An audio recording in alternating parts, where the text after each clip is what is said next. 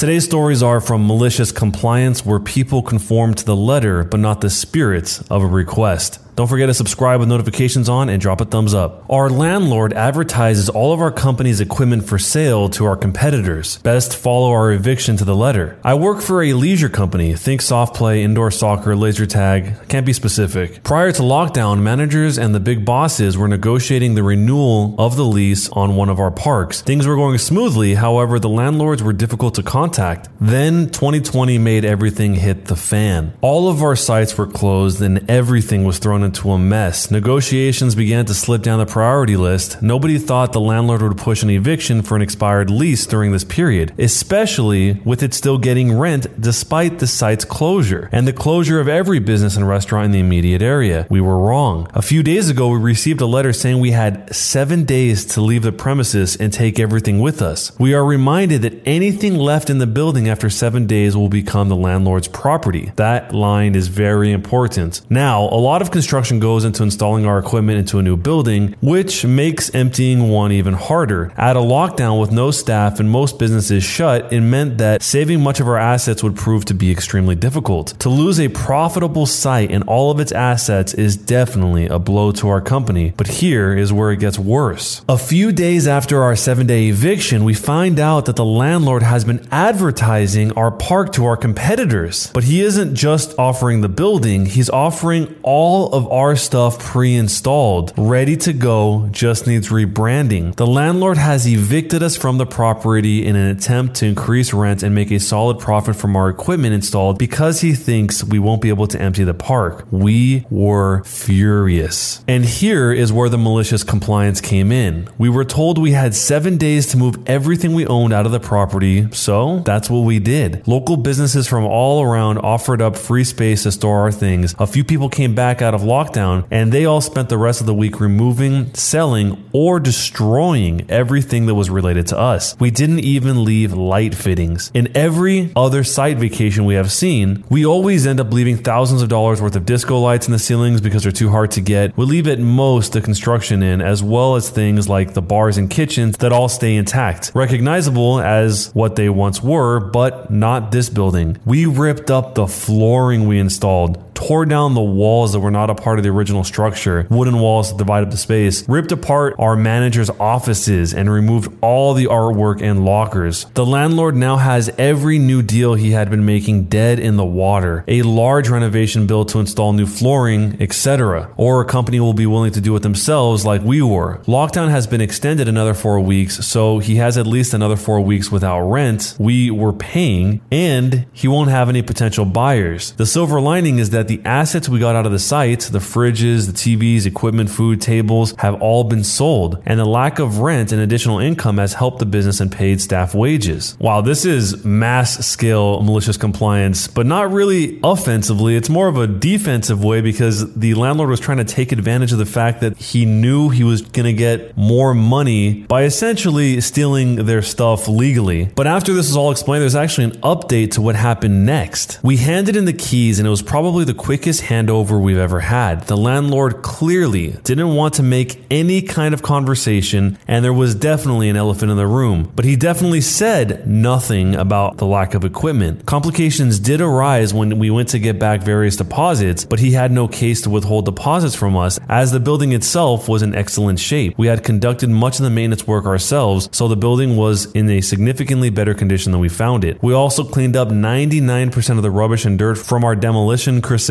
so he couldn't bill us for cleaning. A very minor bit of pressing from our legal team meant that we received everything owed back in full. The building is still vacant as of yet, and we don't know of any potential buyers. At this moment in time, our company is still standing despite the pandemic closures and lack of business, and our staff are still employed and doing well. So it looks like the landlord actually did get to see that all the equipment was missing before they handed over the keys, but it's just so strange that he would try and force evict them out of there if they were paying their rent on the place despite not being able to be open. Maybe he knew that they could only do it for a very short amount of time, and he was trying to swap them up faster in order to make more money by advertising all of their equipment built in. But yeah, he obviously couldn't say anything if it's all their equipment and he thought it was impossible for them to just pull all their stuff out. And maybe he would have got away with it too if he was a little less greedy and didn't start advertising it publicly, saying that it had all of this equipment equipment in there, because it seems more likely that they would leave a significant portion of it there, because a lot of that stuff you might not get a return on if you just rip it all out as opposed to just leaving it there. The wholesome part of this story is that a lot of the other local businesses came together to help out this business by storing their equipment and doing everything they did in order to get out of there fast enough. That's really cool to hear any people doing that for any people, especially in situations where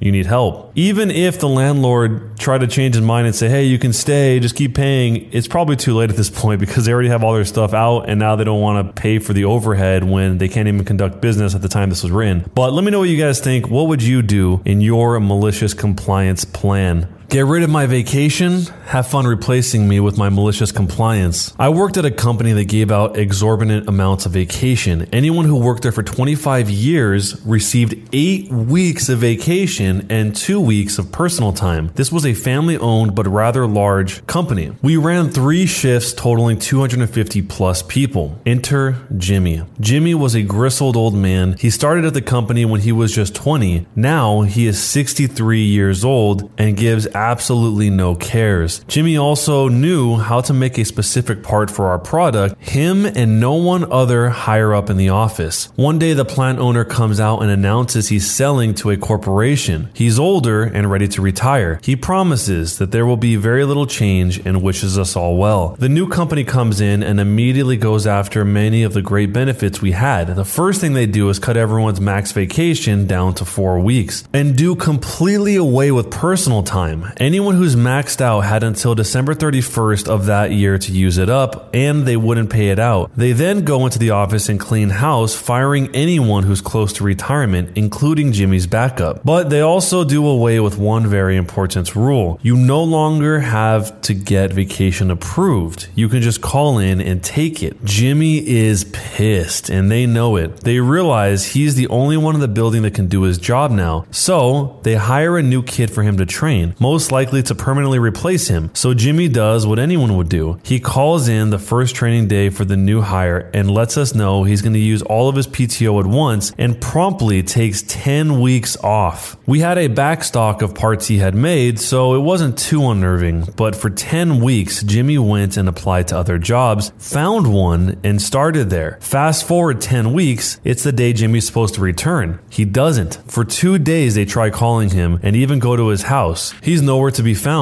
Finally, on day three, he calls and resigns, and they lose their minds. The parts he makes are specialized and patented by the original founder. You can't just hire someone off the street to make them. What eventually happened was they had to contract the original owner to come in and teach some new hires how to make them. And when he found out what all they had done, it pissed him off. The last I heard, he charged them a seven-figure contract to teach them how to produce the parts, and they had to pony up or close down. The moral of the story is, don't mess with people's vacation time. And for some more context on what the thing is Jimmy was making, he was making an electronic control module that was sealed and stayed fixed in a poured unit made of a two-part epoxy. A lot of people were asking whether or not Jimmy missed out on this seven-figure contract, and the response to that was that Jimmy didn't exactly miss out on the seven-figure contract and had zero chance to take one. He left, he said forget him, and moved on. When they contacted the previous owner and explained the situation, it was basically a, you need my help? It'll cost one million dollars type of conversation. This is yet another situation where just straight up greed ends up costing the company more than if they had just treated people the way they expect to be treated. And if the original founder who sold the company really wanted to make it his priority to make sure everyone was taken care of, maybe he could have put that into the sale agreement of the situation, saying that they wouldn't change any of the vacation time or any of the other pieces that were vital to them. But I'm guessing if he did that, then he would probably make less money for himself. And the original founder here, even though it's not the point of the story, it kind of seems like he didn't really care what happened to them, because his demand wasn't give everyone their vacation time back. It was give me a million dollars. The dumbest thing they did was firing Jimmy's backup. That doesn't even make sense. I don't know why they would do that in any circumstance, even if Jimmy was there and everything was going great. Maybe they thought that their paper-thin veil of trying to get him to hire someone else would somehow not be figured out, even though it's the most obvious play possible that they're trying to replace him. The saddest part of this whole thing is that the people that were close to retirement got fired by the new ownership, and nobody helped them. Jimmy left, got a great job, I'm assuming. The former owner came in, made a million dollars for himself, but nobody cares that the rest of the people just got let go because they were close to retirement and they didn't want to pay their retirement. That part's just sad. But let me know what you guys would do down below below in your own malicious compliance type of way.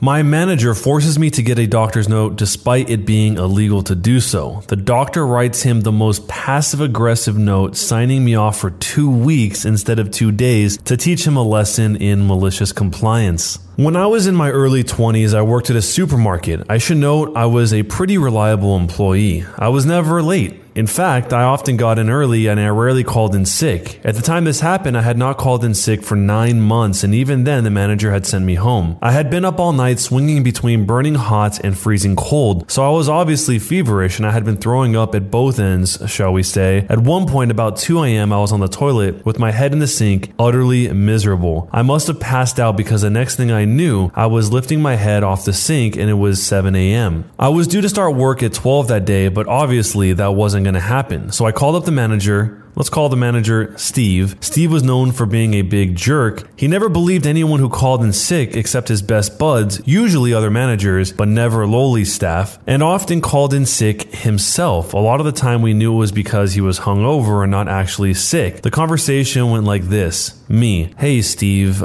I can't come in, I'm sick." Steve: "With what?" Me: "I, I don't know. I think it might be the flu. I've been up all night sick and I have a fever." Steve: "Don't be stupid. If you had the flu, you'd be completely knocked out. I need you in. Come in or you're fired." Me: "I can't. I just told you I can't stop vomiting. I passed out." Steve, growing more angry: "Either come in or bring a doctor's note or you're fired." In the U K, you are legally allowed to self-certify for five days.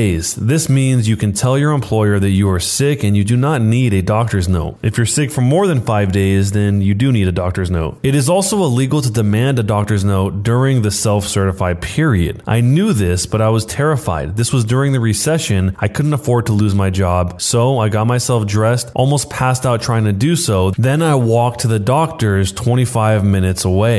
I ended up sitting in the doctor's office for a little over an hour, which for a walk-in was pretty good. I get in to see the doctor and she is furious at me for coming in. "You're not supposed to come to the doctor's when you have a cold or a flu," and of course I knew I should be able to self-certify. She told me as such, saying I shouldn't be here and I should have stayed at home. I then explained what happened with Steve and how he threatened to fire me over this and how I couldn't afford to lose my job. I was struggling as it was. My doctor turned her anger towards my manager. She asked if I got sick pay from the company and I said yes. She said, "Oh, he wants a sick note, does he?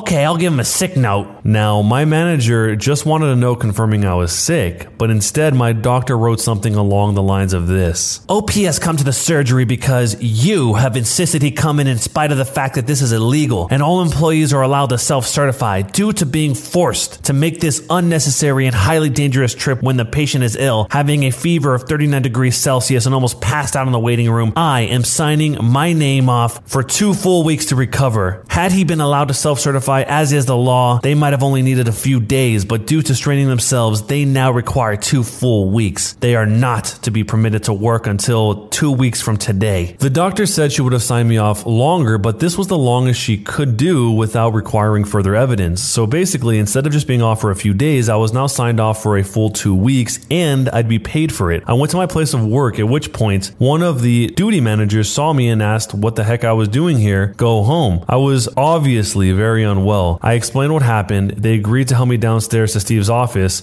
and went with me inside. I handed Steve the note. He looked worried and tried to say, "Oh, I wasn't being serious about firing you." Well, gee, when you angrily growled it down the phone, it sure sounded like you were serious. The duty manager then declared that they were going to drive me home. It was clear Steve wanted to argue, but had the sense to know that he shouldn't. The duty manager then drove me home, made sure I was okay, then went back to work where they informed our union rep of what happened. Steve had a disciplinary hearing where he was given a severe reprimand and a warning. Steve tried to argue that he never said I'd be fired and that I was lying and just decided to go to the doctor's, but the duty manager said they heard him admit to it when he said to me that he didn't really mean it. I felt better after a few days and enjoyed my two weeks off, fully paid. I enjoyed the nice weather we had. Meanwhile, Steve was forced to work overtime because we were short-staffed. So thanks to that doctor, instead of being off for a few days, I ended up getting a nice two-week paid vacation, and Steve was given a final warning, all because he insisted I get a doctor's note. I'm glad he was able to get a two-week paid vacation, but it kind of sucks he had to go through all of that in order to make this happen and not just get his two days off by letting his manager know that he didn't feel feel well. I mean, if he would have went into the store, they would have probably figured it out pretty quickly that he was not okay, especially if it was coming out of both ends like he described in the story. But even that might have infected people along the way, just the same way that they're afraid that they might infect the doctor, and also why the duty manager was so worried when he showed up. If any of you guys have any stories about times you've been sick and had to call in for work, let me know down below, malicious compliance or not. And also, don't forget to subscribe to the channel with notifications turned on and drop a thumbs up.